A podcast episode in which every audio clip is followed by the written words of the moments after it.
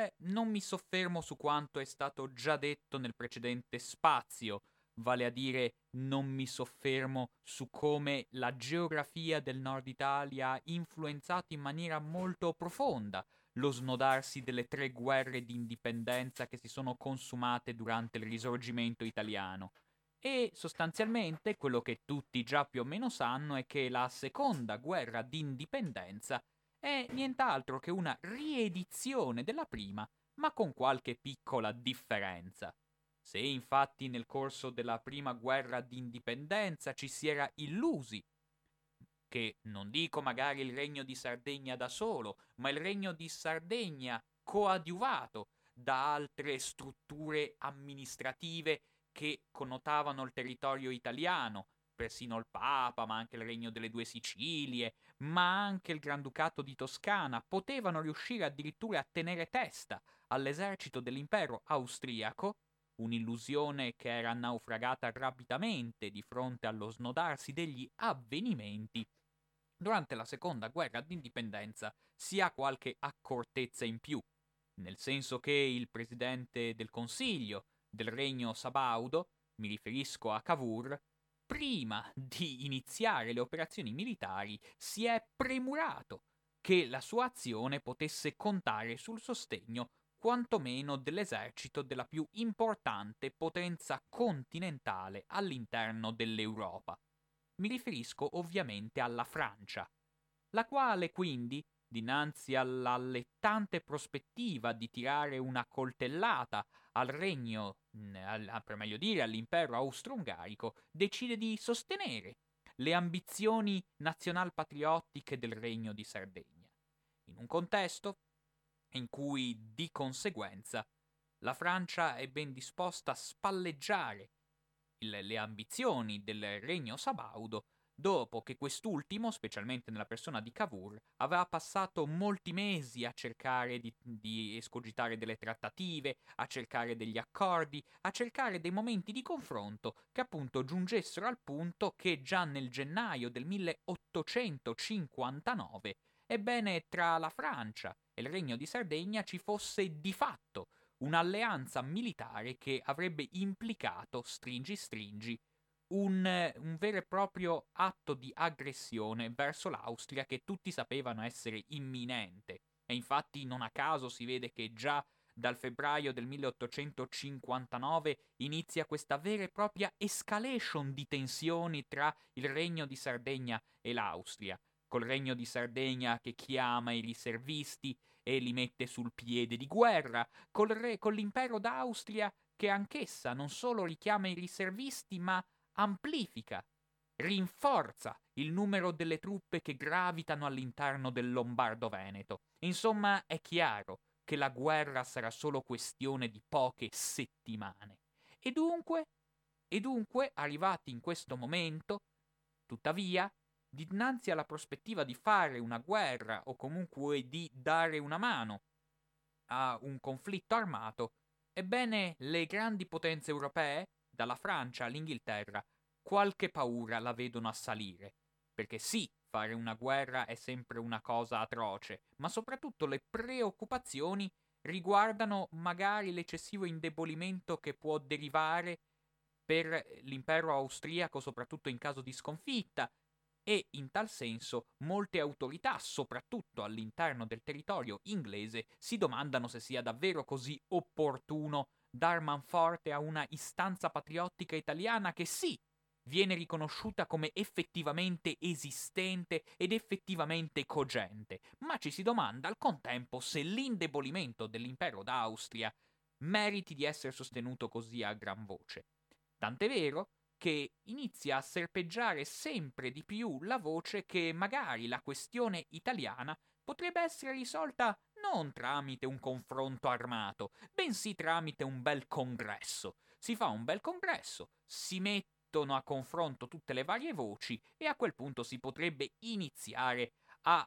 escogitare una soluzione politica per la ormai celebre e urgente questione italiana. Un'idea che circola con discreta insistenza nella primavera del 1859. E la cosa sembra quasi fatta. Non solo. potenze come Francia e Inghilterra sembrerebbero addirittura disposte ad accondiscendere all'impero d'Austria nel momento in cui quest'ultima esige come premessa per l'avvio dei colloqui del congresso l'assenza del regno di Sardegna dal tavolo delle trattative. Si può solo intuire quale sia stato il patema d'animo che serpeggiava nell'animo di Cavour all'idea di essere escluso da queste trattative, trattative le quali avrebbero compromesso definitivamente tutta la sua azione politica e tutti i suoi propositi politici sino a quel momento vigili all'interno dello spirito dello statista piemontese. E dunque, e dunque, arrivati a questo punto, Cavour non solo minaccia la massima autorità francese, l'imperatore Napoleone III, di rivelare al pubblico dominio tutti le, i dialoghi riservati che sono intercorsi tra di loro e tutte le trattative riservate, ma fornisce, verga tutta una serie di lettere in cui sembra ormai dire che l'unica cosa che gli resta da fare è spararsi un colpo di pistola alla testa. Infatti,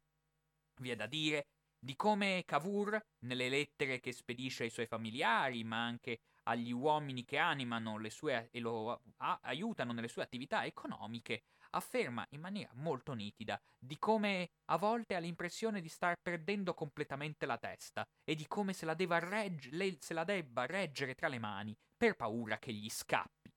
Ecco Cavour, in preda a questa disperazione e di fronte a un congresso che si fa sempre più imminente, arriva a scrivere a suo nipote, dal momento che, non dimentichiamolo, Cavour non ha mai avuto figli, non si è mai sposato, però a questo nipote a cui è molto affezionato, che di fatto è l'erede universale di tutta la sua notevole risorsa economica, non dimentichiamo che Cavour, oltre che un raffinato politico, è anche l'uomo più ricco del Regno di Sardegna e un imprenditore agricolo di primo livello, e così scrive al suo nipote. Speravo di farti ereditare un nome illustre e benedetto dagli italiani. Invece, probabilmente, il tuo nome sarà associato alle sciagure del nostro paese. Arriviamo al punto che intorno alla metà di aprile del 1859 Cavour oramai è talmente disperato dinanzi alla possibilità di poter dare una mano alle sorti dell'Italia, oramai è convinto che non vi sarà più alcuna guerra nei confronti dell'Austria, che scrive direttamente al suo fattore, cioè all'uomo che de facto gestisce le sue cospicue proprietà terriere, scrivendogli nero su bianco, dal momento che pochi giorni prima gli aveva dato ordine di vendere tutte le vacche della sua azienda, poiché era chiaro che il territorio dove si svolgevano queste attività agricole, cioè la parte più occidentale,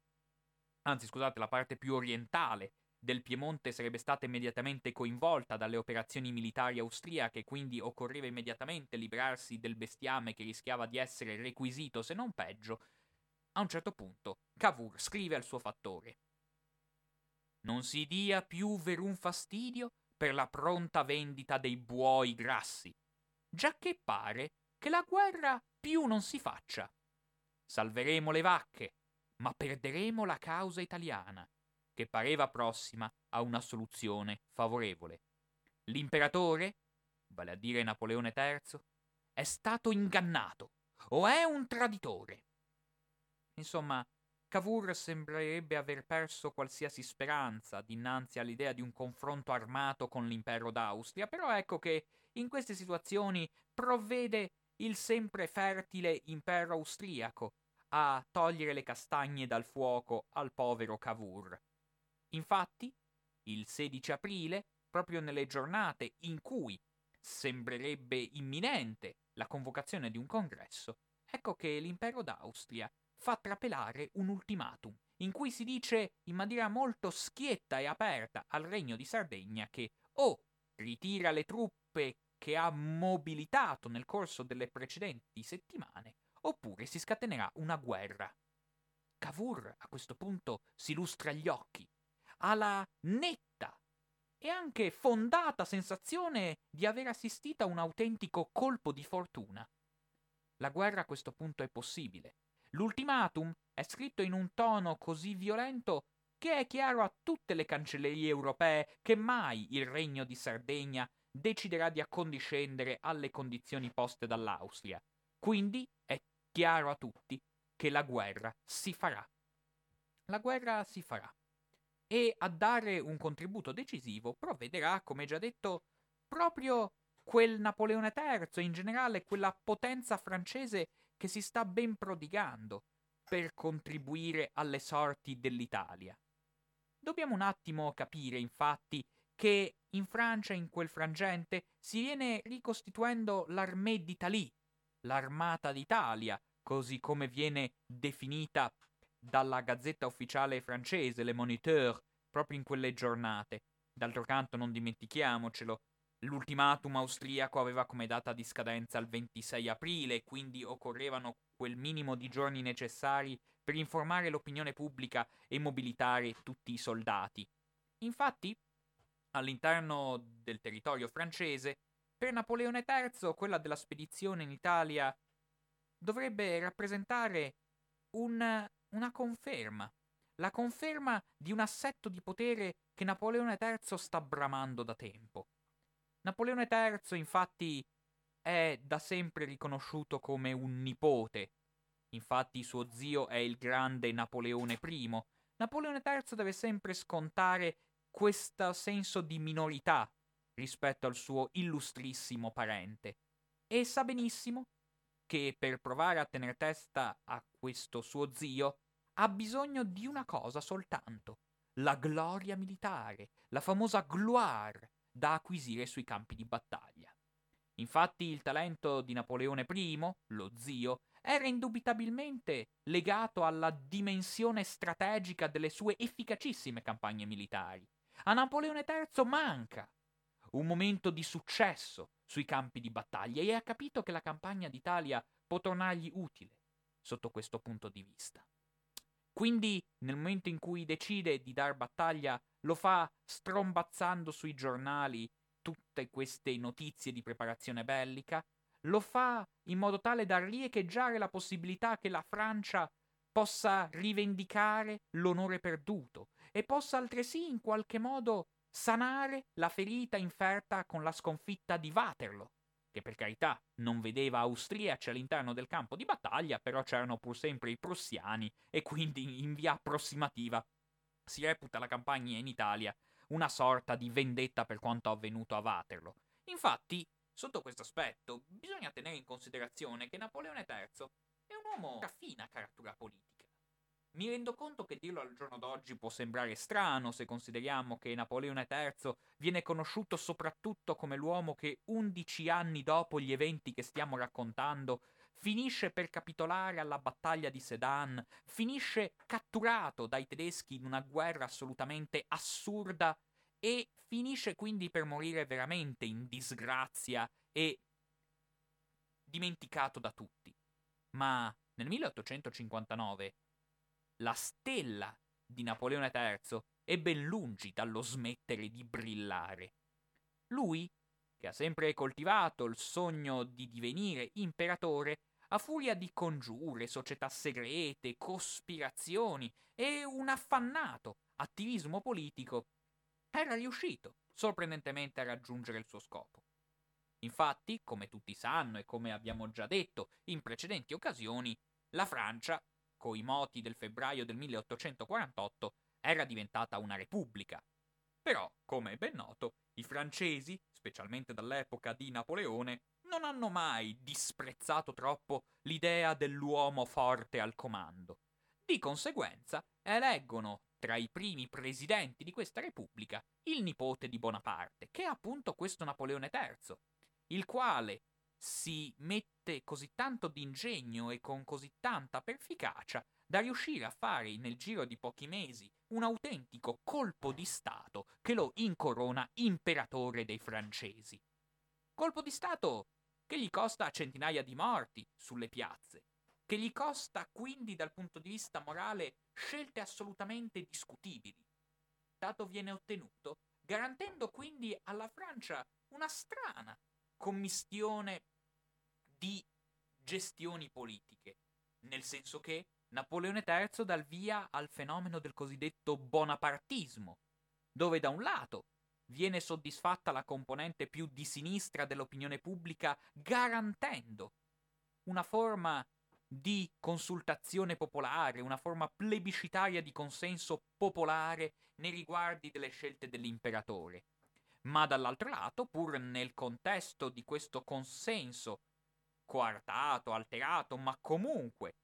visibile nei riguardi dell'imperatore, la stampa viene tenuta sotto controllo, si procede con gli arresti arbitrari nei riguardi di chi comunque esercita una critica troppo vivace nei riguardi dell'impero e via discorrendo. E la grande astuzia di Napoleone III, quindi come si è potuto intuire, è proprio quella di barcamenarsi all'interno dell'opinione pubblica francese, dove si vede da un lato la capacità di soddisfare gli appetiti della sinistra anche nel caso della campagna d'Italia. Infatti, la campagna d'Italia sembra proprio venire incontro all'opinione pubblica più progressista, che nella campagna d'Italia vede una guerra di liberazione e che con questa campagna d'Italia sembra completamente dimenticarsi l'idea di avvicinarsi ai cattolici, dal momento che i cattolici francesi sono particolarmente ostili a questo intervento militare a sostegno della, nasci- della nascente nazione italiana. La Chiesa cattolica assolutamente ostile, le posizioni conservatrici esprimono tutto il loro sdegno per questa campagna militare di sostegno al nazionalismo, per meglio dire al patriottismo italiano, e però l'opinione pubblica di sinistra è contenta e persino vi è da segnalare che lungo le strade di Parigi si ricomincia a cantare la Marsigliese, che era un canto ben inteso vietato fino a quel momento all'interno del territorio francese e però per l'occasione Napoleone III apprezza o quantomeno fa finta di nulla. Quindi abbiamo visto che il, l'impero francese è ben disponibile a venire incontro all'Italia, o per meglio dire a quell'embrione italiano che era costituito dal regno di Sardegna. E però non dobbiamo mai dimenticarci l'influenza della geografia in queste campagne militari se si tiene infatti in stretta considerazione il fatto che prima di scendere in Italia, prima che tutto questo esercito francese scenda in Italia, occorre del tempo, e neanche troppo poco tempo, e che anzitutto il regno di Sardegna deve far fronte al ben vivace esercito austriaco che già si trova all'interno del Lombardo-Veneto, e che si trova comandato dal generale Conte Giulai, un generale di origini ungheresi e ben inteso, questo lo sottolineo, Giulai è la tipica traduzione che noi affibbiamo in lingua italiana, spero non mi chiederete di pronunciarlo in ungherese, e che oramai potrebbe, a onor del vero, dopo che l'ultimatum è scaduto, sfruttare i primi giorni in cui le sue forze numeriche a livello di effettivi con le armi in pugno sono ben superiori a quelle del regno di Sardegna per assestare dei colpi micidiali al regno sabaudo. Tuttavia, vi è da dire la verità, il generale Conte Giulai non ha quella freschezza che connotava le precedenti gestioni dell'esercito austriaco. Infatti, bisogna dirla tutta, la prima guerra d'indipendenza aveva avuto uno snodarsi particolarmente infausto per gli italiani perché anche ai vertici dell'esercito austriaco figurava una persona come Radeschi, un uomo che non solo a 82 anni era stato capace di vincere all'interno del territorio, all'interno della battaglia di Custozza, ma che persino all'interno della battaglia di Novara, combattuta quando lui ha ben 83 anni, ne consegue un'altra vittoria. Quindi Radeschi, uomo che aveva già combattuto contro il vero Napoleone, il Napoleone I, Ebbene, lui sì che forse sarebbe in grado di approfittarsi di questa situazione di iniziale vantaggio numerico per l'esercito austriaco. Eppure questo non avviene perché Radeschi, alla veneranda età di 92 anni, è morto. È morto già da un anno, quando iniziano le operazioni militari che connotano la seconda guerra d'indipendenza. E adesso, a prendere il suo posto, vi è questo Giulai che in realtà, detto con estrema schiettezza, non è un grande generale. Ciò non toglie tuttavia che anche Giulai è assurto ben presto al rango di simbolo dell'odiato austriaco e all'interno dell'Italia è assolutamente conosciuta questa figura. Tant'è vero che fino a pochi anni fa, nella zona di Como, nella zona dei laghi lombardi, era ancora possibile trovare qualche anziano che ricordava, per tradizione e trasmissione familiare, le canzonette che nel 1859 serpeggiavano contro Giulai, ove si invocava venga Giulai, venga a primavera, che a primavera incontrerai i francesi e a primavera si scatenerà la guerra. Ecco, queste canzonette per lungo tempo sono circolate fino veramente a pochi decenni fa, tanto a dimostrazione di quanto Giulai fosse noto all'interno delle pianure padane. Ebbene, in questo contesto, tuttavia, Giulai decide di starsene fermo. Giulai decide di non attaccare immediatamente. Ebbene, nonostante questa recalcitranza, le classi dirigenti austriache sono le prime ad essere furiose per quanto va avvenendo nel territorio italiano, dal momento che le classi dirigenti austriache non sopportano di vedere una situazione di stasi in cui de facto l'esercito di Giulai è ben deciso a stare fermo al momento in attesa che siano gli eventi a manifestarsi. E quindi Giulai comincia a essere investito di attacchi, di critiche e anche di insulti, tutto sommato, all'interno della stampa austriaca, al punto tale che lo stesso Giulai si vede bersagliato da lettere dove si parla di indignazione, di rabbia, di costernazione per l'immobilismo del generale Conte Giulai e a un certo punto riceve una lettera dove si parla addirittura di grido di dolore frasario che era particolarmente apprezzato in quel frangente storico, come noto, dove si parla appunto testualmente di impazienza e di rabbia per le esitazioni del generale Conte Giulai. Diamine! Non gli resta che passare il Ticino. Il Ticino che non dimentichiamocelo era il fiume che fungeva da confine tra il Lombardo-Veneto e il Regno di Sardegna. Non gli resta che attaccare i piemontesi, rovesciarli, schiacciarli. E se ne sta fermo, perché piove. Effettivamente, siamo a fine di aprile e sembra non smettere mai di diluviare. Vedete come l'ambiente influenza sempre l'assetto delle campagne militari. Ebbene, quindi Giulai se ne sta fermo. Nel frattempo, quindi, i piemontesi aspettano che arrivino i francesi a dargli manforte perché da soli minimamente non sono in grado di fronteggiare il massiccio esercito austriaco e mentre stanno lì ad aspettare le giornate, ad aspettare a contare le giornate in cui dovranno arrivare i francesi, non è che li aspettano, che aspettano sia i francesi che gli austriaci per combattere all'interno del territorio piemontese. A ben guardare, l'esercito piemontese ha scelto bene di starsene concentrato al di sotto del Po. Infatti, per la geografia della pianura padana, collocarsi al di sotto del Po significa tutelarsi, dal momento che, come già visto, i ponti sono pochi, e chiaramente se l'esercito austriaco avesse davvero voglia di attraversare questa robustissima barriera naturale, dovrebbe sfruttare quei pochissimi ponti per far passare non solo centinaia di migliaia di uomini, ma anche carriaggi, cavalli, carrozze, munizioni belliche e quant'altro. Quindi è ovvio che nell'esercito piemontese, quando sa che ha bisogno di sentirsi al sicuro, si tutela dietro il Po. E quindi se ne sta in questo primo frangente della guerra all'interno della zona, per esempio, di Alessandria oppure della cittadella di Casale, al di sotto del Po. E lì bisogna decidere cosa fare. Infatti in guerra la situazione è talmente concitata che ogni giorno i generali devono prendere una decisione. Non a caso, ai generali spuntano sempre i capelli bianchi quando si trovano in un contesto bellico, dal momento che, appunto, l'esercito piemontese si ritrova disorientato, si ritrova sotto il fiato sul collo di questo esercito austriaco che potrebbe calare da un momento all'altro, e però sorprendentemente questo esercito austriaco decide di non calare per il momento, di non attraversare il mincio che fa da supporto alle frontiere sia del regno di Sardegna da una parte, sia dell'impero austriaco dall'altra.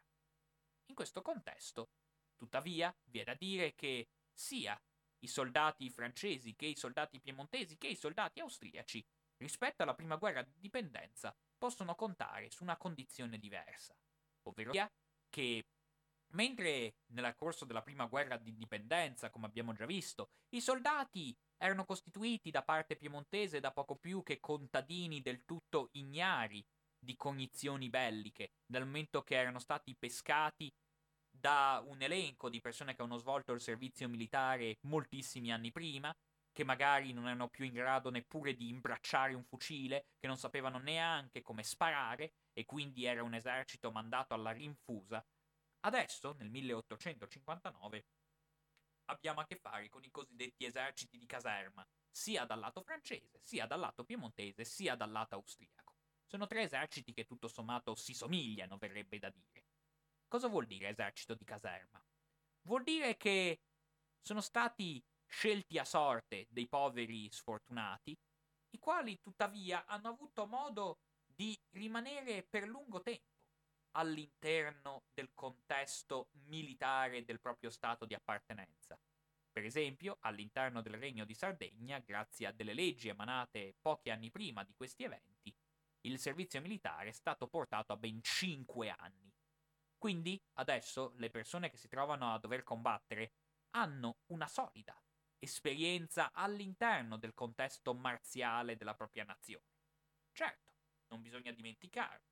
per fare un esercito di caserma non ti puoi permettere un reclutamento di massa all'interno della popolazione, perché l'opinione pubblica difficilmente digerirebbe di vedere strappati i propri giovani per così tanto tempo. Quindi certo, se prendi un giovanotto su 100 magari la società lo accetta anche, se prendi un giovanotto su 50 nonostante qualche mugugno l'opinione pubblica è disposta ad accettarlo, ma se inizi a pensare di reclutare e mantenere sotto le grinfie del contesto militare, uno studente per ben 5 anni pescandone uno ogni 10 famiglie, ebbene lì la cosa è del tutto insostenibile per sicuramente le proteste che ne scaturirebbero all'interno di opinione pubblica, con la conseguenza e con l'implicazione che questi eserciti non sono formati da una moltitudine di soldati. I soldati non sono in numero soverchiante, ma comunque quelli che ci sono sono già 60.000 da parte dell'esercito piemontese e circa 120.000 da parte dell'Armata d'Italia che dovrebbe calare all'interno della penisola nelle imminenti settimane. E quindi vi è da dire che, oltretutto, a enfatizzare le differenze rispetto alla prima guerra di indipendenza vi sono anche i vantaggi tecnologici. Non che nel 1848 non esistessero i treni, ma sta di fatto che nel 1859 la presenza dei treni e dei vapori per trasportare la gente con una velocità inedita sino a quel momento si sono diffusi sicuramente in maniera più capillare. E questo cosa comporta? Questo comporta che anche l'esercito francese, veramente nel giro di neanche un paio di settimane, può tranquillamente attraversare le Alpi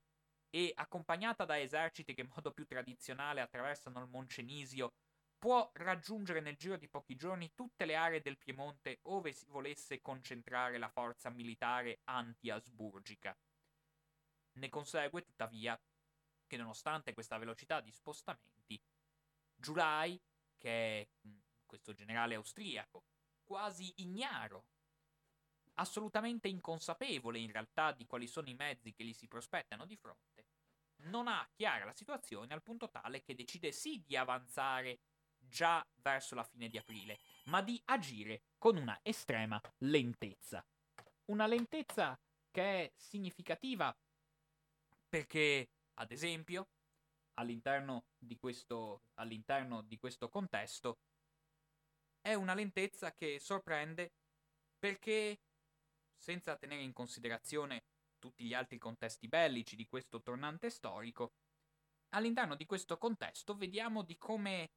gli austriaci stanno invadendo il territorio piemontese senza troppe ripercussioni e senza troppe conseguenze. L'esercito piemontese infatti è accumulato in basso, al di sotto del Po, gli austriaci decidono di avanzare con estrema lentezza, consumando una serie di giorni inutilmente, si avanza dopo aver attraversato il Mincio sino a raggiungere la zona di Vercelli, sino a raggiungere la zona di Novara, siamo più o meno tra il primo e il 2 maggio del 1849, pardon, del 1859 e la cosa che più sorprende a livello giornalistico è l'enfasi che la stampa patriottica riversa su queste in- incursioni di queste pattuglie non troppo numerose, onor del vero, di austriaci all'interno del territorio piemontese. A noi lascia abbastanza sorridere quando si parla delle brutalità commesse dagli austriaci nel territorio piemontese, nel momento che siamo ben abituati ad altri livelli atroci di nefandezze compiute nel corso delle guerre mondiali. Però quando i giornali evocano la, la presenza di austriaci che dovunque arrivano chiedono di requisire il bestiame, chiedono di requisire il tabacco, chiedono di requisire le scarpe, chiedono insomma tutti i mezzi necessari per sostenere e approvvigionare le proprie truppe, ci troviamo all'interno di una situazione che eh, per gli italiani costituisce un movente di propaganda e di enfasi dell'odio anti-austriaco e che spiega altresì come mai Cavour inizialmente voleva far vendere i buoi presenti nelle proprie aree aziendali, dal momento che è chiaro che quando un esercito avanza, ebbene, non ce n'è per nessuno e tutto ciò che in quel territorio sorge diviene appannaggio esclusivo dell'esercito che sta marciando. Quindi, alla luce, alla luce di questa situazione, anche all'interno di Torino inizia a seminarsi il panico. Questi austriaci sembrano avanzare di giorno in giorno senza incontrare alcuna resistenza di rilievo. E infatti, eh, Cavour, scrivendo a una sua amante, Bianca Gonzani, una persona che entrerà, pardon, che uscirà facilmente da, dalla storia del risorgimento italiano, una che complessivamente è in questo periodo molto legata a Cavour, tanto che quest'ultimo regala, le regala persino una villa di grande pregio, questa cavallerizza e poco altro, e che vede un livello di confidenza talmente profondo con Cavour che quest'ultimo le scrive una lettera in cui fa trapelare tutta la sua preoccupazione riguardo all'avanzata delle truppe austriache. Cara Bianca, quale felice combinazione che tu non sia a Torino. Adesso non ricordo più dove fosse di preciso in quell'istante giacché le notizie sono sempre più cattive. Gli austriaci si avvicinano e il re non si muove. Adesso vedremo il perché. Non è certo che essi vengano a Torino, ma è probabile. Siamo decisi a difenderci a oltranza. Ho fiducia nel coraggio dei piemontesi e nella provvidenza. Ti abbraccio. Quindi Cavour, passando in rassegna tutti i bottegai e tutte le persone che si stanno preparando alla difesa militare di Torino con le armi in pugno, reclutati in fretta e furia nell'esercito, deve fare i conti appunto con un esercito piemontese che continua a starsene al di sotto, a starsene al di sotto del Po, con un sovrano, il re Vittorio Emanuele II, sovrano del regno di Sardegna, sovrano Savoia, il quale non ha ancora ben chiaro che cosa deve fare. In una situazione in cui bisognerebbe prendere decisioni frenetiche una dietro l'altra, l'esercito piemontese decide per una strana e sconcertante quiete. Tant'è vero che a un certo punto, quando gli austriaci iniziano a scendere sempre di più verso il Vercellese, comincia solo allora a serpeggiare qualche possibilità e qualche ipotesi di azione da parte dell'esercito del Regno di Sardegna ove si inizia a escogitare l'idea di iniziare ad attraversare il Po. Per esempio si inizia a pensare all'idea di marciare su Piacenza e di usare i pochi ponti sul Po che vi sono all'altezza di Stradella e da lì cogliere dal basso gli austriaci. Ma quest'idea alla fine viene scartata, alla fine si decide che analogamente a quanto sempre avvenuto in passato, non del vero, sarà meglio andare a sbattere la testa sul Ticino, però questa, questo scontro non può manifestarsi sino a quando le forze francesi non saranno arrivate effettivamente a supporto del proprio esercito. Qui marciano senza incontrare alcuna forma di opposizione.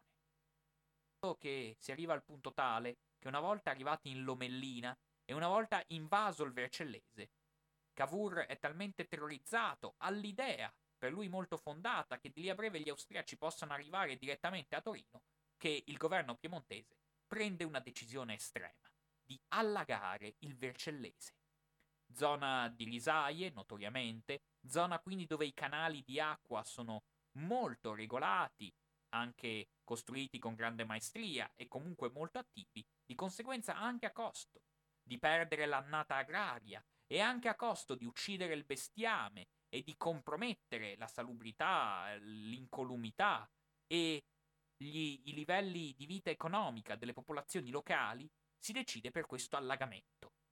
È ovvio, all'interno delle, del Parlamento piemontese serpeggiano voci di acuto dissenso da parte dei parlamentari locali, ma Cavour, allertando non solo della possibilità di un successo austriaco pronto a schiacciare tutto il regno di Sardegna, prospettiva che rendeva quanto mai giustificabile questo atto veramente estremo di allagamento di un'intera regione, a un certo punto Cavour inizia persino a ricordare di quanto furono costretti a fare gli uomini che abitavano in Russia quando stava per arrivare Napoleone a Mosca e in cui si decise di dar fuoco completamente a Mosca per non lasciare nulla a Napoleone che stava avanzando. E sulla base di questo sconcertante precedente storico, Cavour quindi pianifica questo allagamento della zona del Vercellese e l'uomo a cui viene affidato il compito essendo tradizionalmente il responsabile della rete idrica del Vercellese e con tutta evidenza un predestinato dal momento che si chiama Ingegner Noè. L'uomo che deve organizzare questa sorta di diluvio universale ha questo bizzarro e quanto mai azzeccato cognome. Ebbene,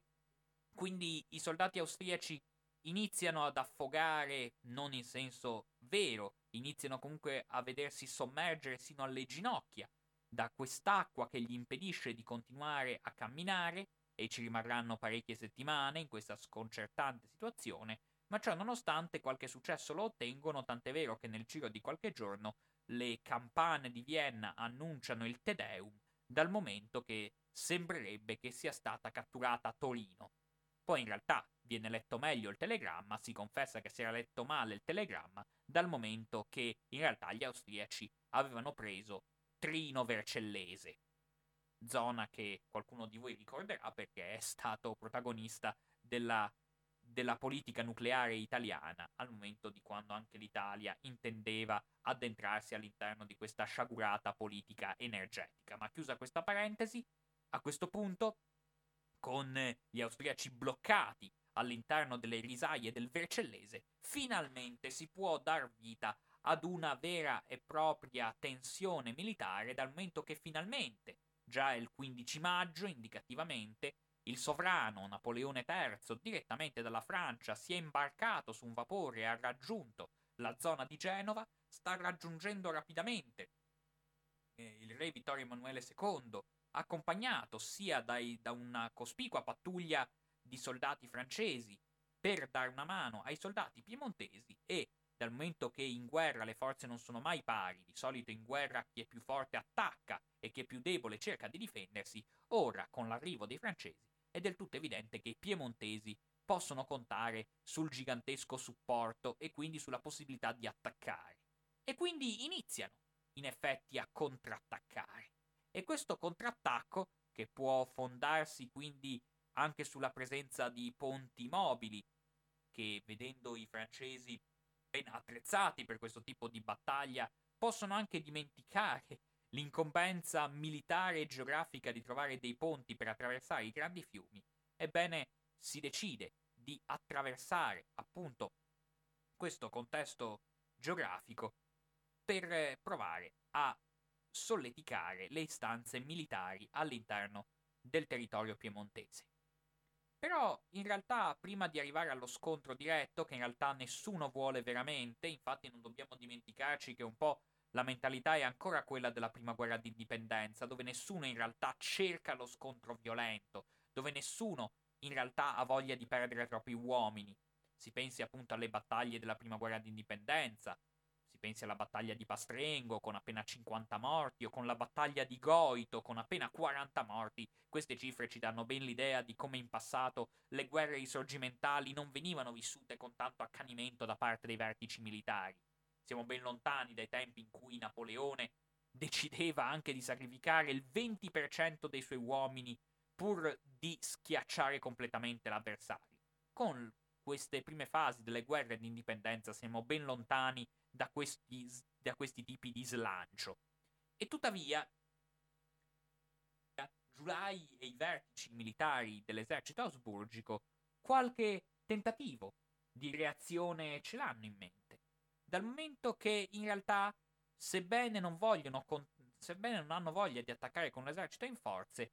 Giulai, anche per rispondere a un'opinione pubblica che sta letteralmente scalpitando dinanzi all'assenza di scontri armati, decide di fare una cosa che era tipica anche della prima guerra d'indipendenza, ovvero sia una cosiddetta ricognizione in forze, che già da tempo, come già detto, era un escamotage molto abile con cui si faceva finta di non starsene con le mani in mano, sostanzialmente. Quindi si fa avanzu- avanzare una pattuglia molto ristretta di soldati, gli si fa perlustrare il territorio, soprattutto gli si fa capire dov'è l'avversario.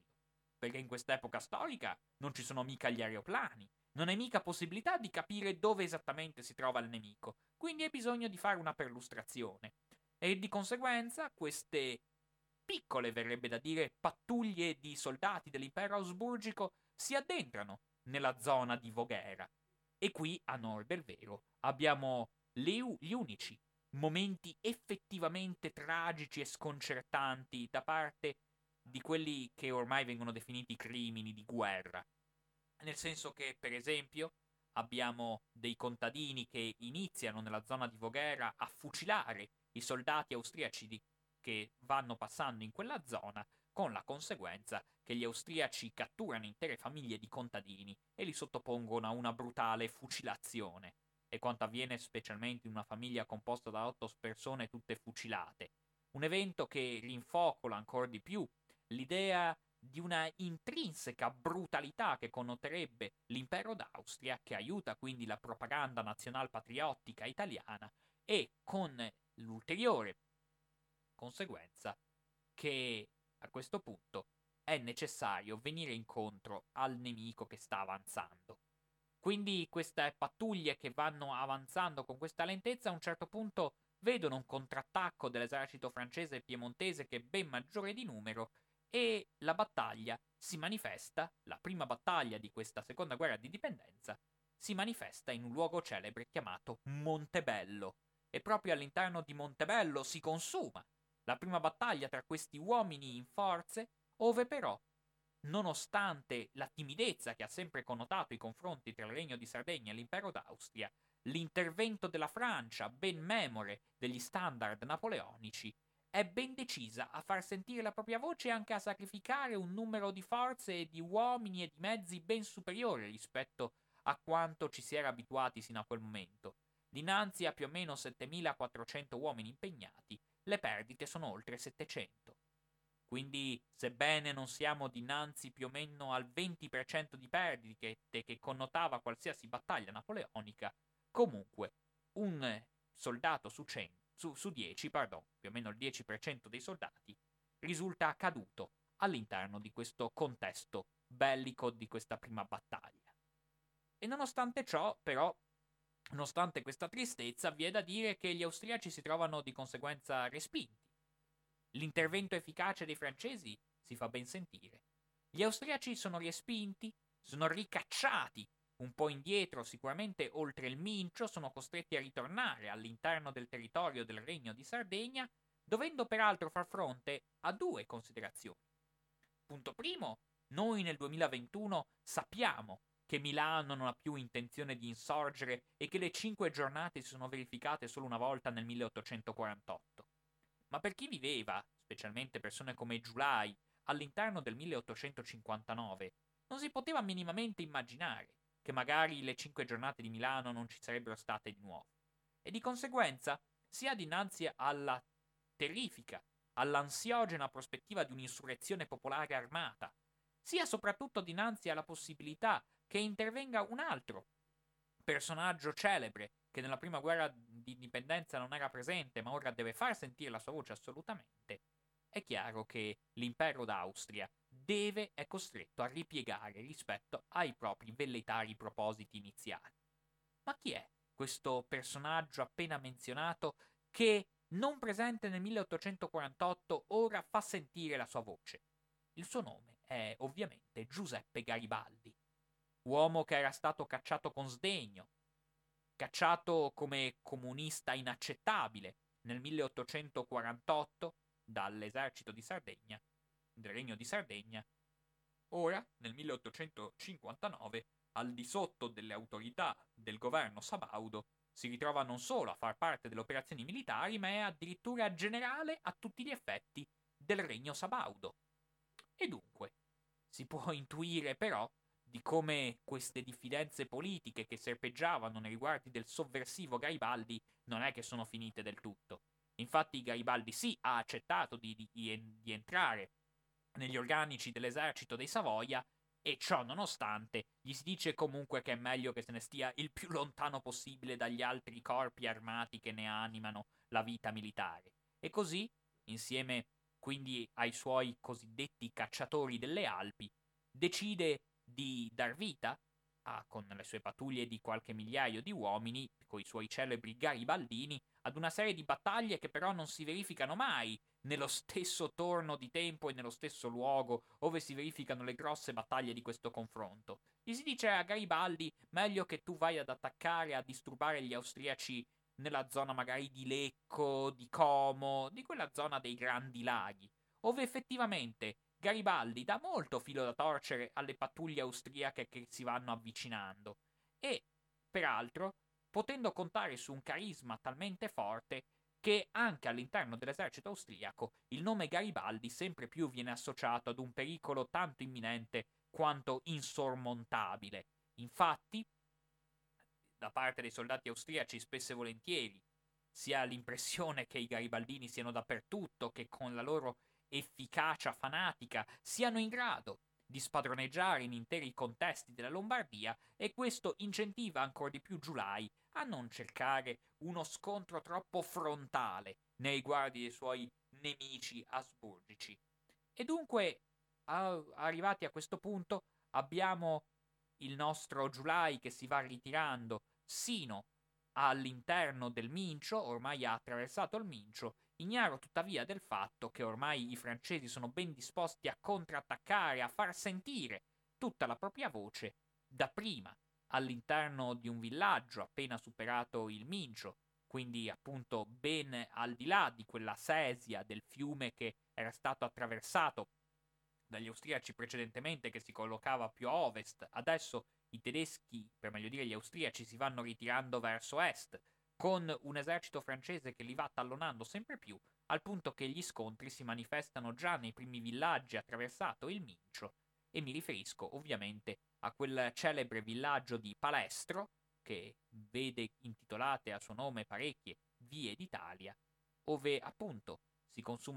battaglie, si consuma questa prima battaglia, seguita a stretto giro da battaglie che si consumano sempre più o meno nella stessa zona, sempre in quella, sempre in quella zona, anche eh, permettendo di attribuire a questi nomi di vie, a questi nomi geografici non solo i nomi di parecchie vie italiane, ma anche di parecchie vie francesi. Mi riferisco dapprima a Magenta e poi successivamente anche a battaglie come Turbigo, a cui è stata dedica- dedicata Rue Turbigo, che però è sempre queste località che nella zona dei grandi fiumi che scorrono lungo tra Piemonte e Lombardia, è stato possibile in qualche modo scalzare l'impero austriaco. Vi è da dire tuttavia che in queste battaglie, che vedono un numero di morti via via crescente, si raggiunge tranquillamente il 15% di morti da parte francese all'interno di questo contesto, Napoleone III è a dir poco costernato. Napoleone III, infatti, che sentendosi raccontare le battaglie risalenti all'epoca di suo zio si era ormai imbevuto di un'idea di battaglia del tutto diversa dalla realtà, nel momento in cui si trova al cospetto dell'effettiva situazione bellica, rimane completamente costernato di fronte al caos che connota queste situazioni. Una situazione in cui l'imperatore dà degli ordini ma non si sa se questi ordini verranno eseguiti, cerca dei generali che però sono irreperibili, cerca di coordinare le mosse di soldati che sono incontrollabili un caos indecifrabile, dove sì, alla sera gli arrivano gli aiutanti di campo a assicurarlo della netta vittoria che si ha avuti. E però, nonostante l'imperatore colga con un certo giubilo la notizia della vittoria, in realtà è a dir poco insoddisfatto perché a lui, in realtà, altro che vittoria, gli sembra che questa ritirata degli austriaci sia stata del tutto invisibile, sopraffatta com'era dal caos e dalla baraonda che connotava queste battaglie. E quindi, all'interno di tale contesto, è possibile osservare di come, per esempio, di come, per esempio, all'interno del territorio milanese, finalmente la ritirata degli, degli austriaci che iniziano sempre più a ritirarsi ves- verso est consente che già Cavour e Vittorio Emanuele II, intorno agli inizi di giugno del 1859, possano tranquillamente sfilare a Milano e sancire la libertà della Lombardia dal dominio austriaco. Infatti gli austriaci, dopo tutte queste battaglie, dove sono andati a ritirarsi? Dopo aver preso queste batoste, una dopo l'altra, dopo, aver, dopo essere stati costretti a ritirarsi, sopraffatti come sono dalla soverchiante e anche appassionata forza militare francese, oltre che dalle incursioni degli insidiosi garibaldini, percepiti in modo forse più enfatico di quanto non fossero in realtà, ebbene gli austriaci, come noto e come già visto, si ritirano all'interno del cosiddetto quadrilatero, quindi nella zona di Peschiera, di Verona, protetti a nord dal lago di Garda, protetti a sud dal Po, tornano a, rintro- a rintanarsi all'interno di questo contesto geografico. E all'interno di questo contesto geografico, di punto in bianco, ci si domanda che cosa resta da fare. Infatti iniziano a trascorrere in qualche modo le settimane, iniziano a trascorrersi i giorni senza che nessuno sappia esattamente come comportarsi. Infatti Napoleone III si trova sui campi di battaglia, altresì Vittorio Emanuele II si trova sui campi di battaglia e come prima cosa all'interno delle autorità, sia militari che politiche, del Regno di Sardegna, la preoccupazione è volta proprio il proprio sovrano, uomo che analogamente a Napoleone III si crede un grande generale, che ha delle ambizioni di supremazia persino sull'esercito francese che va combattendo in quel frangente. Insomma, ci troviamo al cospetto di una dualità di poteri che potrebbe essere in qualche modo pregiudizievole per il corso delle operazioni belliche. Certo, è vero, all'interno del regno di Sardegna abbiamo a che fare con delle forze militari che sono praticamente la metà di quelle francesi e però Vittorio Emanuele II con la sua indole molto ruspante, accondiscendente verso l'idea di dover sottostare alla ben più vivace e alla ben più possente forza militare e politica della Francia. Infatti è interessante che anche all'interno di questo contesto bellico, da parte degli stessi soldati piemontesi, vi sia una malcelata ammirazione verso la grande potenza francese e prende conto di quanto sia insignificante la forza che vorrebbe sprigioniare in maniera anche abbastanza risibile i nostri sovrani piemontesi. E infatti l'ammirazione per Napoleone III in questo frangente da parte degli effettivi piemontesi è molto elevata. Certo, noi oggi possiamo ironizzare sui suoi rovesci militari, possiamo ironizzare per esempio sul nomignolo che gli aveva attribuito Victor Hugo, cioè Napoleon le Petit, Napoleone il Piccolo, però nel 1859 siamo ben lungi dall'aver compreso l'inconsistenza militare di Napoleone III. Napoleone III appare a tutti gli effetti come il degno nipote di suo zio, e quindi, alla luce di ciò, è interessante notare anche cosa scrivono. Molti generali piemontesi, quando si trovano a dover discorrere di questa figura, quando, soprattutto in confronto con Vittorio Emanuele II, si scrive nero su bianco, vado proprio in maniera testuale. Il nostro re, all'infuori del coraggio e dell'avventatezza, non ha nulla. Non ha occhio, né sangue freddo, non ricorda mai il nome di un paese. E capite per chi deve coordinare delle operazioni militari è un guaio non indifferente. Chi sa fare la guerra è l'imperatore. Fortuna per noi che abbiamo alla testa un tale uomo. Alla luce di questa situazione si può benissimo fosse, quante preoccupazioni vi fossero a Vittorio Emanuele II, la cui presunzione, la cui boria e anche il suo carattere, insomma, un po' troppo sfatato, rischiava di compromettere le operazioni militari con la sua invidia, la sua gelosia e anche, insomma, un certo, un certo carattere grezzo che ne connotava la postura pubblica. Infatti, per dare un giusto un assaggio, è interessante leggere quello che scriveva Vittorio Emanuele II in quel periodo, dare il suo grado di sudditanza e di fatto nei riguardi della Francia, e così scrive. Chi è dopo tutto quest'uomo, questo bischero? riferito a Napoleone III, ovviamente. L'ultimo venuto dei sovrani d'Europa, un intruso tra noi. Farebbe meglio a ricordare chi è lui e chi sono io, il capo della prima e più antica dinastia regnante d'Europa. Oh, si può ben intuire quanto anche Camillo di Cavour faccia tutti i suoi sforzi più estenuanti per contenere le esplosioni di al contempo quanto questo sovrano che vede questi costanti tentativi da parte del governo piemontese viva con malcelata insofferenza ogni volta che vede un telegramma giungere da parte del governo piemontese. E quindi a un certo punto Cavour, pardon, eh, Vittorio Emanuele sbotta in questo modo nei confronti di Cavour, testualmente. Dice che devo essere circondato da tanti geni che mi impediscano di fare delle bestialità. Pare che lei mi considera un grande asino nel mio mestiere. Se lei mi parla ancora una volta così, vedrà cosa farò.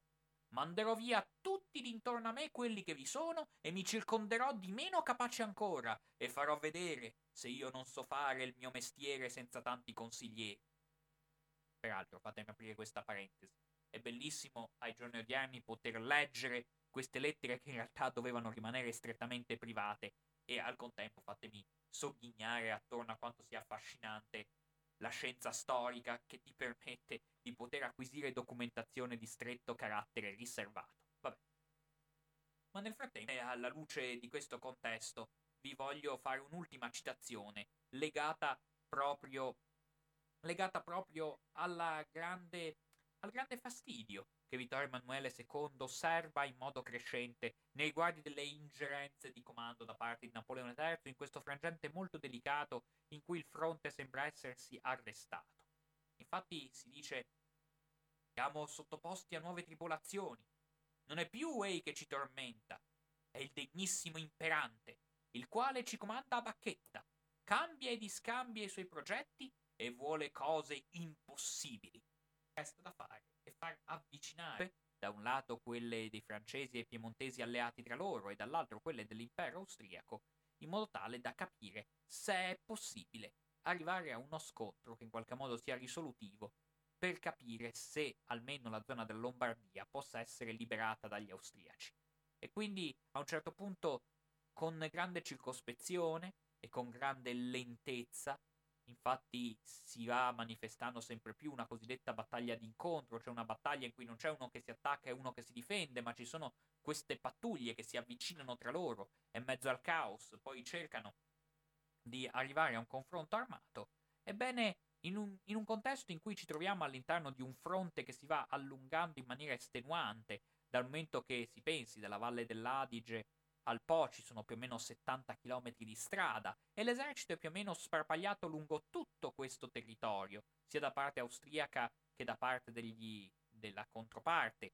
ove quindi anche solo il coordinamento di queste forze è estremamente complicato, perché oramai, insomma, all'inizio di questa metà dell'Ottocento non è che tu hai i mezzi per comunicare tra i vari reparti. E non a caso, infatti, i soldati di Napoleone affermavano orgogliosamente che l'imperatore vinceva le battaglie con le gambe dei soldati più che con le braccia, perché la capacità di Napoleone spesso e volentieri era quella di far marciare speditamente le proprie divisioni in modo da congiungerle nel posto sperato nel minor tempo possibile,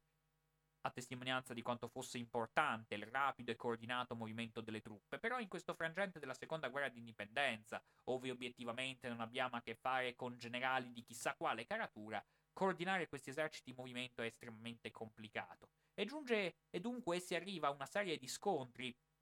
che hanno come fulcro due luoghi divenuti altrettanto celebri nella toponomastica dell'Italia unita. Da un lato, infatti, assistiamo alla battaglia di San Martino, quella che i grandi storici sabaudi hanno incensato come battaglia di San Martino, vale a dire in questa zona de facto collinare, dove si è andato concentrando l'esercito del Regno di Sardegna,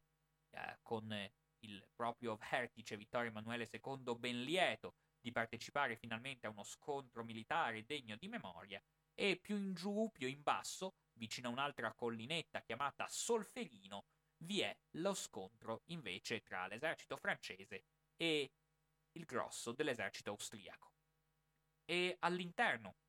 della battaglia di San Martino, non affidata né decisamente né a Giulai, ma neanche all'uomo che lo viene a soppiantare, bensì a un generale di secondaria importanza, Ibennek, che è uomo certo di una certa levatura, ma che non può competere minimamente con gli altri vertici e l'alto rango al- delle alte gerarchie militari asburgiche, conduce comunque una sua battaglia. Infatti, a incentivare queste pulsioni aggressive degli austriaci concorre il fatto già menzionato che Giulai è stato repentinamente licenziato da parte dell'imperatore d'Austria. E chi è l'imperatore d'Austria in questo momento? Da dieci anni, nonostante abbia solo 29 anni di età, siede sul soglio più alto del re dell'impero d'Austria una conoscenza abbastanza nota in territorio italiano. Francesco Giuseppe, che ha già combattuto, ha già conosciuto delle battaglie nel 1848, uomo che nonostante la giovine età ha già studiato molto in ambito di eserciti e in ambito militare, infatti come tutti sapete l'esercito costituisce il vero e proprio collante unificante di un, di un impero come quello asburgico che aveva mh, veramente miliardi di differenze al proprio interno e quindi aveva una grande considerazione dell'esercito e della marina asburgica, di conseguenza, quando capisce che eh, l'esercito austriaco si va ritirando sotto l'incalzare feroce dei, dei piemontesi e dei francesi, decide di soppiantare con grande nettezza Giulai e di prendere direttamente il comando delle operazioni militari. Quindi anche Francesco Giuseppe scende in Italia, non attraversa la Val Susa come avevano fatto i soldati francesi, sceglie, sceglie altre strade, tuttavia alla fine prende parte effettivamente agli scontri militari contro i francesi che si consumano nel territorio di eh, Solferino. E lì, insomma, che sia Napoleone III che Francesco Giuseppe hanno tutta l'intenzione di far vedere la propria capacità militare. Si consuma quindi una battaglia campale, verrebbe da dire, una, cap- una battaglia di enorme intensità emotiva, dove effettivamente abbiamo in alto sì Vittorio Emanuele II che si trova nella zona di San Martino a far avanzare una dopo l'altra le pattuglie, le prime pattuglie dei propri uomini, che vengono respinte sì una dietro l'altra, si fanno riposare un po', poi le si rimanda all'attacco con una serie estenuante di attacchi a cui l'esercito asburgico sì si abitua respingendole l'una dopo l'altra, ma al contempo estenuandole e rendendo loro impossibile fornire un, una forma di disturbo maggiore nei riguardi dell'espansione militare dei francesi. Quindi certo, è vero, Vittorio Emanuele II in questa collinetta di San Martino si trova veramente a suo agio, in quello che lui, come già visto, definiva il suo mestiere, cioè il coordinamento delle operazioni militari, e quindi andando a operare con eh, grande euforia, sentendosi veramente a proprio agio a coordinare questo esercito, quindi montando a cavallo con la sciabola sguainata, chiamando i propri soldati all'attacco, sentendo le palle che fischiano attorno a sé. Insomma, questo è il momento godurioso da parte di Vittorio Emanuele II di questa battaglia. Una battaglia che alla fine è vero, i piemontesi non vincono in modo definito, ma che grazie a quello che avviene più in basso nella zona di Solferino, a un certo punto arriva un portavoce, una staffetta di, eh, del suo imperatore Francesco Giuseppe, il quale intima a un certo punto ai Bennett di liberare, di sgomberare la zona dal momento che ormai la battaglia, il grosso della battaglia che viene giù a Solferino è da considerarsi perduta, con grande giubilo di Vittorio Emanuele II che finalmente, finalmente può eh, dimostrare tutta la sua capacità militare entrando all'interno di quella collinetta e piantando la sua bandiera. Però, come dicevo, il grosso della battaglia non si, ma- non si sta manifestando lì. si sta manifestando più in basso. In quella Solferino dove invece il numero di morti inizia veramente a raggiungere livelli estenuanti, dove per intere giornate si vedranno questi cavalli agonizzanti che devono, che devono essere finiti a pistolettate, e dove è del tutto chiaro che il livello di cruenza di quella battaglia è stato difficilmente eguagliato prima di allora. Ci troviamo all'interno di un contesto dove quindi i francesi estenuati da questi attacchi cosa possono fare? Muniti di quei celebri pantaloni rossi che sembrano essere così importanti per galvanizzare l'entusiasmo dei soldati, pantaloni rossi che nonostante in realtà favoriscano il nemico dal momento che rendano i soldati più visibili, però sono molto importanti per il morale dei soldati, all'interno di questo contesto Napoleone III analogamente a come faceva lo zio a quella celebre vecchia guardia che, intabarrata nelle sue pelli di orso, decide appunto di essere scagliata all'attacco,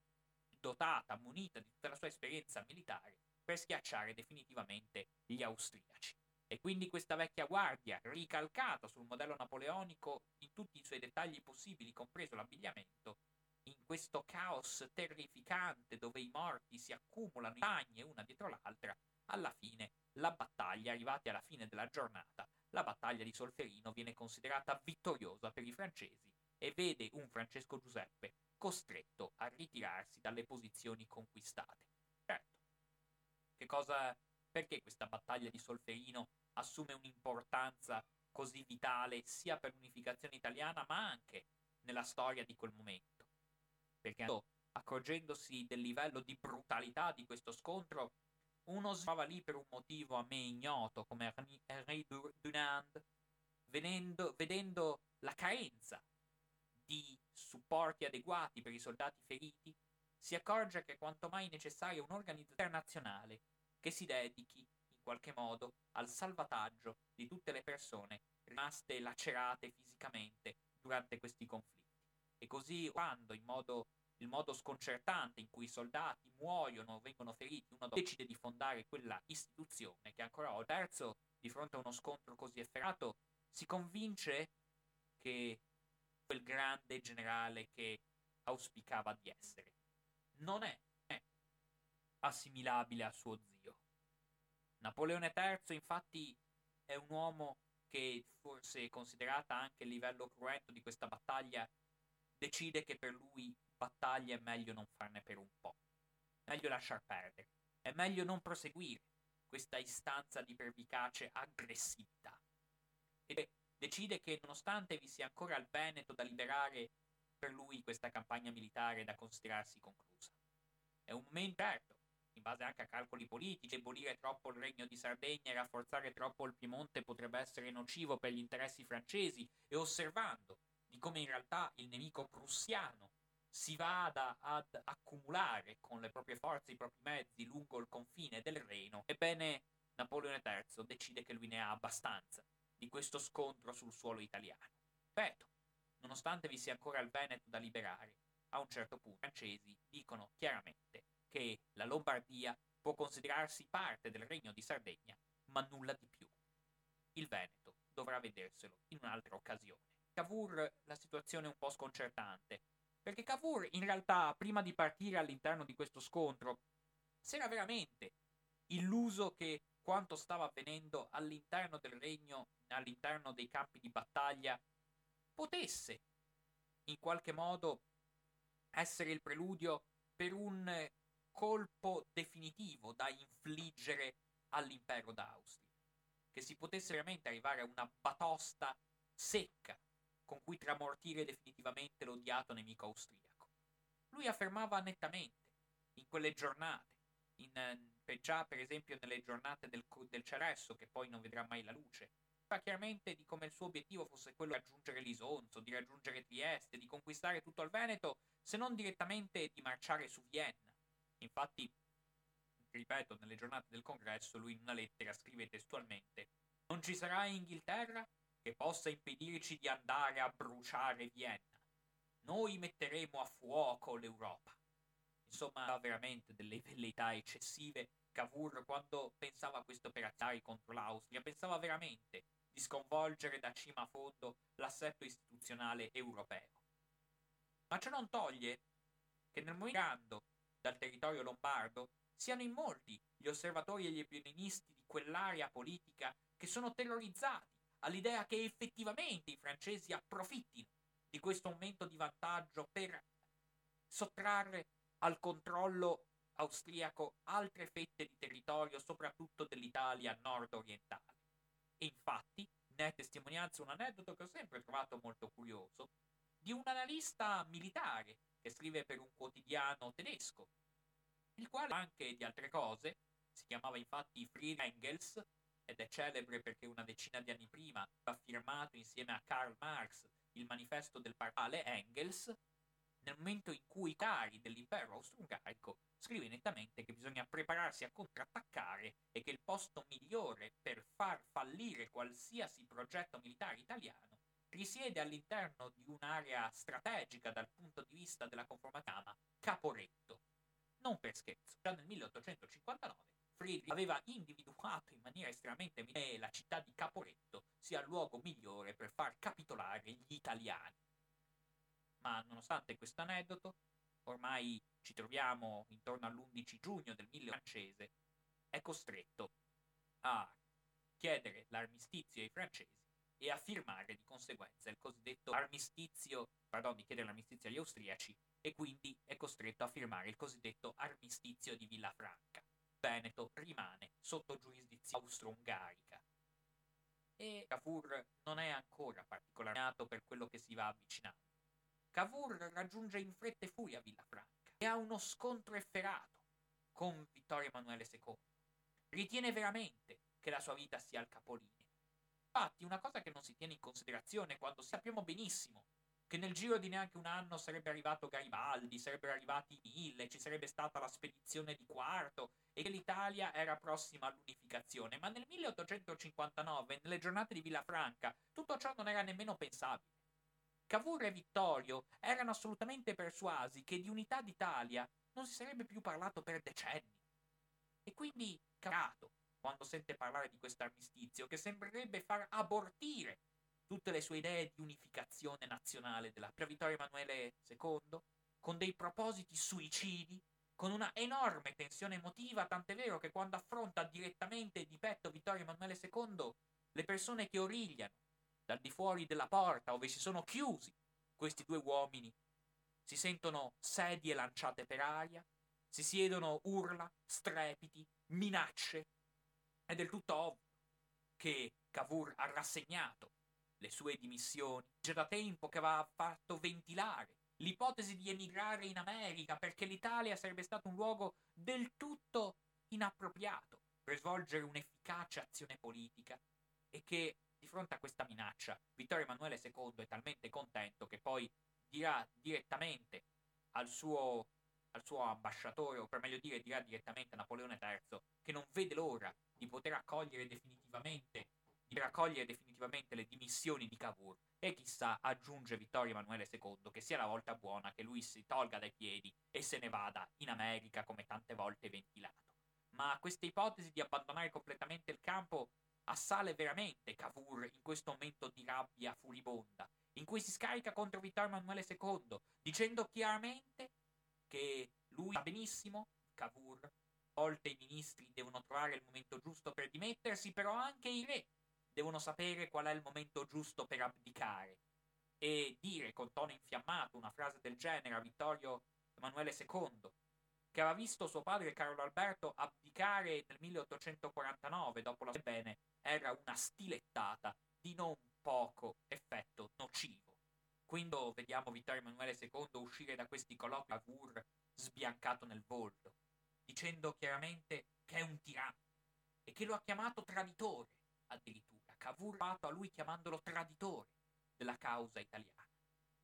Tutte le intemperanze di questo vulcanico Cavour, a un certo punto l'armistizio è comunque firmato e la seconda guerra di indipendenza, durata veramente pochi mesi, un paio di mesi e poco più, e che ha visto come eventi eclatanti esclusivamente due battaglie. Ebbene, questo può definitivamente concludersi. La cosa interessante, con cui concludo anch'io la mia disamina, è che Mentre quando una battaglia viene vinta si compongono le più celebri, la famosa marcia di Radeia analizzato, quando parlamentari d'inchiesta. E all'interno dell'impero d'Austria si apre una commissione parlamentare d'inchiesta finalizzata a inchiodare molti generali alle loro responsabilità. Base è una diceria, secondo cui addirittura Napoleone III, che è dotato di un ottimo bagaglio, sotto questo senso avrebbe fatto questa soffiata direttamente al Francesco Giuseppe nel corso delle trattative di Villa questa che però è una voce mai stata confermata, sta di fatto viene fuori che il commissariato che doveva dedicarsi all'approvvigionamento delle risorse alimentari per l'esercito che stazionava in territorio italiano era oggetto di una scandalosa rete di connivenze e di corruzione, tale per cui a un certo punto Napoleone dava che le sue guarnigioni a Mantova avessero del cibo sufficiente per tre mesi, probabilmente non pensa, sì, venivano richiesti per esempio 3.000 bovini, però ne arrivavano per esempio soltanto 1.000, questi venivano contati, poi questi bovini venivano fatti uscire dalle ali, si faceva rientrare dall'altro lato fino a quando non risultavano effettivamente 3.000 e venivano pagati come fossero 3.000. Certo, anche se a volte, non, anche se a volte ci si veniva a accorgere di questo escamotage, è pur vero che gli imprenditori anche della zona di Trieste, per esempio, avevano avuto l'accortezza di pagare abbondanti mazzette agli austriaci per fare in modo che, per esempio, in caso si incorresse in penali, tali per cui appunto il fatto di non aver approvvigionato l'esercito con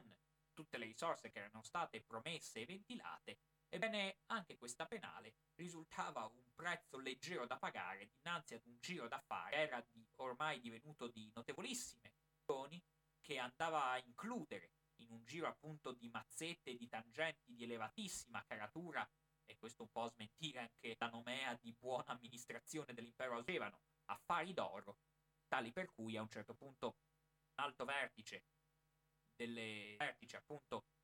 del teatro che doveva preoccuparsi dell'approvvigionamento delle truppe darsi con gli alabari della sua giubba ma lascia un vero e proprio memoriale in cui scrive per filo identica confessione di tutto quanto la rete di tangenti all'interno. Lascia divampare un dibattito pubblico e una giudiziaria così esasperata all'interno dell'Austria-Ungheria che a un certo punto cosa avviene? Lavorare sempre di più un uomo di barone von Molk, il quale barone von Molk, dinanzi all'idea probabilmente infondata che persino lui fosse al corrente e fosse incluso all'interno di quella mangiatoia che connotava questa rete di corruttele all'interno dell'esercito austriaco, è un ministro dell'Ottocento che grava sul suo capo un'accusa di corruzione, e cioè spara un colpo di pistola alla tempia. Grazie.